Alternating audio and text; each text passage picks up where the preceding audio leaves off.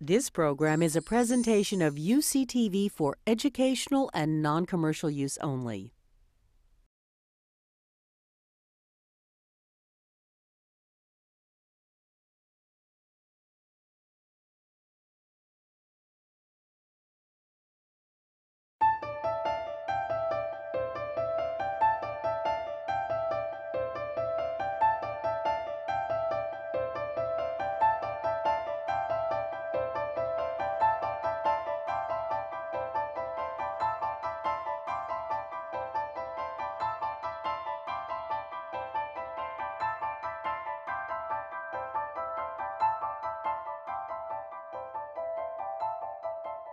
I want to thank uh, the organizers for inviting me to talk about something that I'm not an expert in, the question of whether animals uh, have a concept of art. Um, and uh, having spent uh, quite a number of years investigating the cognitive abilities of chimpanzees, uh, their capacity for true intersubjectivity, the ability to reason explicitly about the mental states of themselves and others, uh, on the one hand, and investigating their, whether they have abstract notions of causality, like uh, the ability to understand simple folk ideas of gravity or force.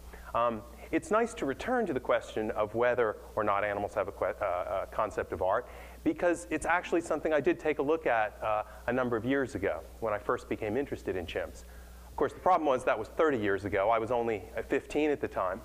Uh, and so I investigated the, the question with an adolescent's eye.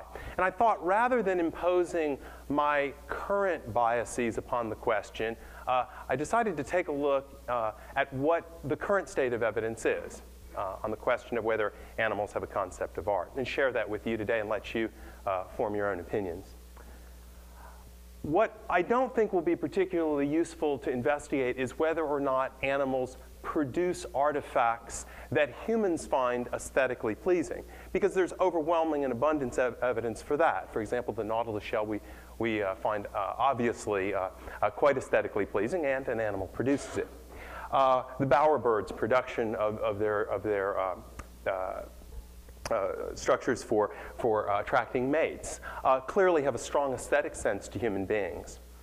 Uh, and I don't even want to take particular issue with the question of whether or not when a, a certain species engage in uh, certain activities which certain cultures call art, whether or not there are morphological constraints or even tighter perception action loop constraints on the activity involved, whether or not those we may share in common with those species, because I'm certain there must be. When a chimpanzee reaches with a paintbrush, visually orients toward the canvas, they're going to be bringing to bear much in common with what a human artist uh, uses when they do uh, the similar approach. And so I find very little uh, to argue with with uh, in, in, uh, individuals who are still interested in the question of animal art, uh, such as Frans de Waal, who argues that looking at the drawings and paintings uh, made by uh, apes could probably tell us something about something about the origins of our impulses for art. However, we could still find dramatic room to find reason for pause with a further conclusion uh, that, that de Waal uh, uh, uh, makes, which is that, uh, nodding approvingly at Desmond Morris's analysis from the 19, and his wife's analysis from the 1960s, that um, well, you know, there's a strong, deep parallel in the creation of something that we call art forms when we investigate chimpanzees uh, painting, for example, and human infants painting. After all, the conclusion that they tempt you with is that, well, you know, human babies start out very abstract as painters. And look at chimp art, it looks pretty abstract. But unfortunately, the poor ape gets stuck as an incomplete human being and never reaches true realism. That, I think, is worthy for our critical eye and to ask whether or not uh, th that metaphor of, of apes as incomplete human beings is really uh, uh, doing the ape any justice at all. Uh, and something, uh, by the way, that, that, should be noted is that this idea that, that, that small children, two year olds, are engaging in behavior uh, that's, that's just sort of uh, random abstract art uh, is belied by the fact that, uh, of investigations which show that even from even two year old children, for example, when they witness someone making a drawing, this circle in the middle, and there are two objects in front of that artist, uh, two uh, art objects that it could be. Uh, the infant uses aspects of the, of the artist's gaze, uh, where they're looking, uh, where they're more directed toward, to determine later uh, what object they were drawing. So when they see this ambiguous picture in the middle, they'll either label it as object one or object two, depending on where the speaker was looking. So from very early age, the infant who can't even produce a circle that clearly is already buying into the intersubjective notion of art. Okay, well, uh, you know, I'm not going to present definitions of aesthetics and art to try to uh, put us into a box, but I do think it can provide some, uh, some landmarks for what we might or might not be talking about when we're interested in the question of whether animals produce art. So surely chimpanzees uh, don't have any branches of philosophy uh, in, their, in, their, in their social structure. So I, I think we can, we can maybe uh, shy away from even worrying about whether they make any critical judgments about art or any pr uh, products and forms that they may produce. Um, but I think this second common definition of aesthetics is worthy of our, our, our, undivided attention, which is that it's the study of the mind and emotions in relation to some sense of beauty. Uh, and that may well be a universal aspect of the human mind, regardless of whether cultures around the world have a specific word for art or not.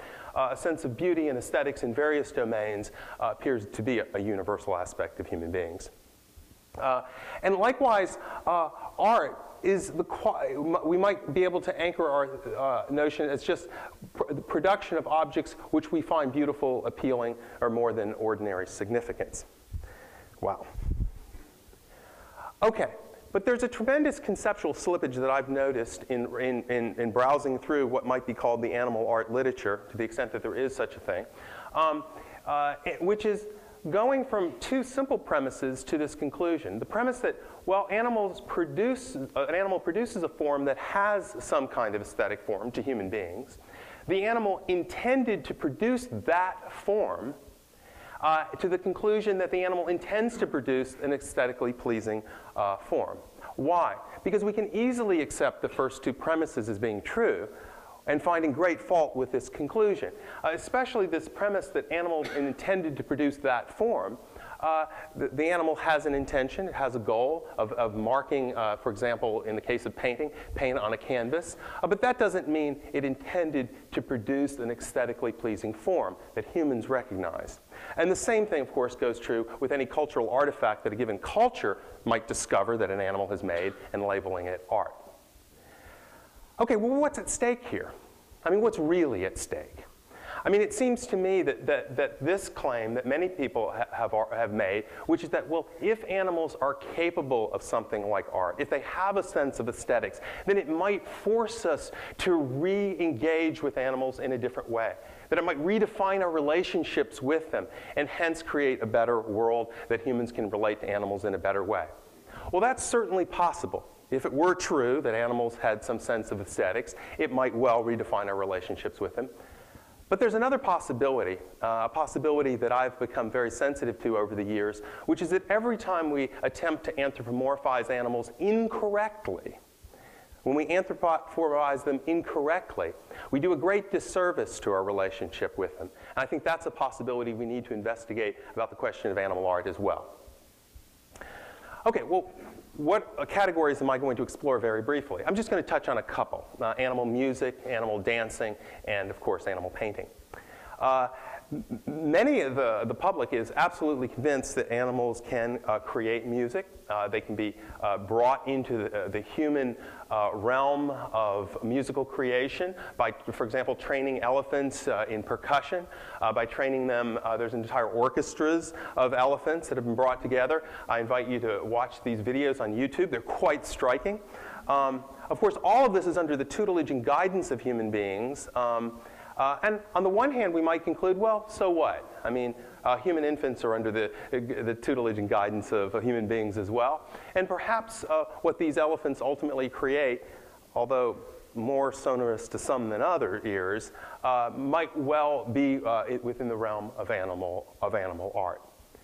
The critical question, though, of course, from the territory that I've staked out, is whether or not there's a capacity to, to see what they're doing, to interpret what they're doing as having any aesthetic sense uh, at all. Whether an elephant, for example, could, could, could connect well-formed elephant music with well-formed uh, elephant social behavior. If it could group those two things together, we'd have some uh, understand, uh, uh reason to suspect that they had uh, an aesthetic sense of music. I was going to say uh, a bit about um, bird song. I thought, I thought Pat was going to mention that a little bit, but she got a little cut for time. Um, but the same question applies there, right? Birds produce songs that we find musically appealing, but do they aggregate any aspects of those productions under the rubric of something that might be called aesthetics? I don't think there's any evidence for that, but perhaps we shouldn't be uh, too quick to, to, to uh, turn away from it before we uh, investigate it. Uh, Jane Goodall uh, has some opinions about animal music. she was, is of the opinion that the drumming on tree trunks of chimpanzees is a, a form of, of, music. And so I thought I'd mention to you a little bit about the history of our knowledge about chimpanzee drumming behavior on tree trunks. R.L. Garner was one of the first individuals, a famous Victorian explorer, a very popularizer of uh, exploring uh, the unknowns. Uh, and he made a number of visits to Africa. Uh, he built a giant cage for himself to live inside of, reversing the human animal relationship up to that point uh, for media purposes. He thought it would, it would sell more books. Um, but he did let himself out um, and ventured into the jungles uh, with his pet chimpanzee that he acquired locally, Moses. Uh, and he listened to the stories of locals telling them about various uh, aspects of chimpanzee social behavior. Now, unfortunately, in his book, he doesn't always distinguish very clearly between between what he actually observed and uh, what the locals simply told him. Uh, but one of the most amazing aspects of his accounts were of the Kanjo Drum Festival. Uh, he no doubt uh, heard chimpanzees drumming uh, in the distance, and the locals told him that the chimpanzees had festivals in which they actually made drums out of clay, covering uh, large areas of peat, and drummed on them after they got drunk with rotting uh, fruits that had fermented. And he recounts this in great detail in, uh, in his 1906 uh, volume. And in, in, its reprint, he uh, actually says that he deposited a piece of the clay drum in the Buffalo National Museum with actually the chimp's fingerprints still in the wet clay.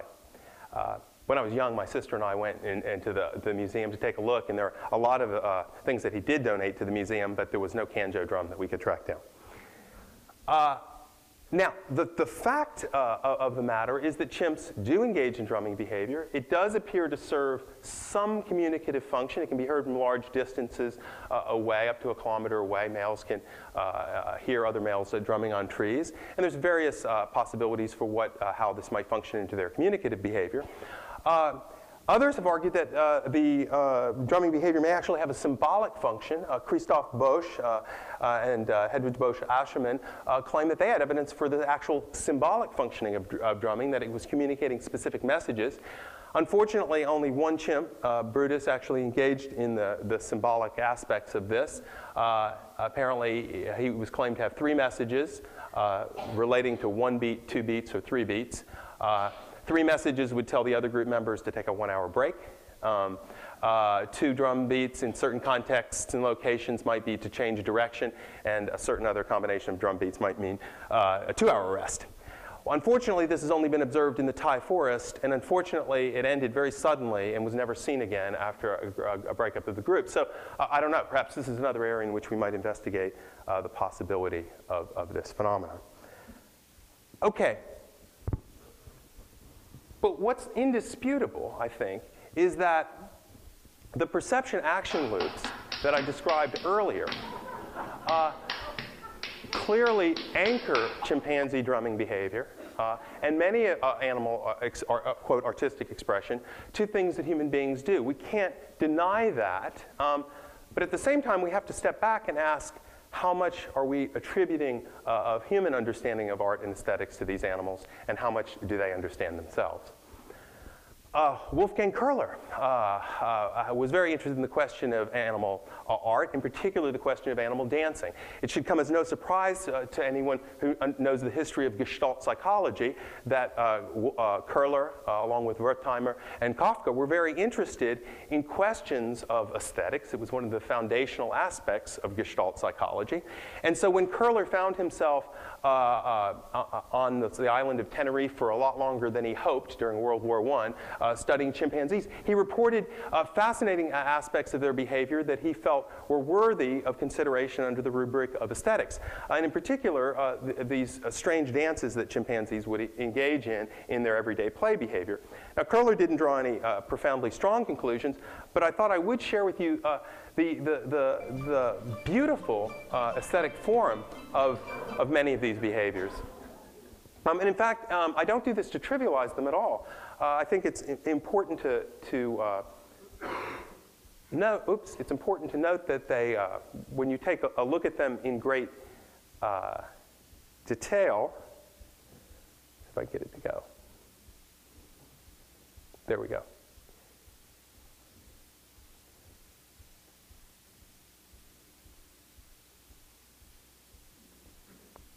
When you take a look at them in great detail, you can see the, the transfer of weight to the back heel as the chimp spins, but I didn't do it right, and pirouettes, um, all of which are morphological constraints uh, that if the animal wants to engage in that behavior for whatever reason, whatever enjoyment it derives from it, uh, whatever, whatever motivations it has, it must follow some of those constraints in order to produce that form. But again, the question looms largely, as we watch chimpanzees engage in those dancing behaviors, is that something th they uh, understand as any sort of shared representation of anything uh, with other members of their own kind? Well, finally, what about the question of, of animal painting? Uh, it's actually uh, quite a, a, a, big business now. Um, uh, anyone who's watched any YouTube videos recently about animal, uh, elephants painting, for example, will be struck at uh, their uh, skills. here's an elephant painting a picture of an elephant. Um, and if you think that's a little crude, I invite you to watch the full uh, unedited demonstrations of elephants painting pictures exactly like this, uh, picking up the brush and guiding them along. With a human trainer, uh, very carefully applying pressure for drop, go, change direction, up, down, etc., under the control of human beings. Uh, of course, if you're interested, there's entire websites devoted to gaining uh, access to, elef to, elephant art. You can pay as, as, much or as little as you want for it. Uh, and tourists frequently do pay quite a bit. It's cropped up for a long time in zoos, but recently uh, it's become a major revenue stream uh, for zoos around the United States. In fact, I could not find a major zoo that didn't hold an animal art auction recently, including uh, zoos in this area. Uh, the, the, the, San Diego Zoo, these are meerkats, uh, which have been dipped in paint and asked to run across canvases. The trivial uh, sales, uh, reproductions of animal art book, uh, bookmarks for $2, but many of these paintings will go for uh, hundreds, if not thousands of dollars. Now, some people will claim that what you just saw in those previous things is absurd.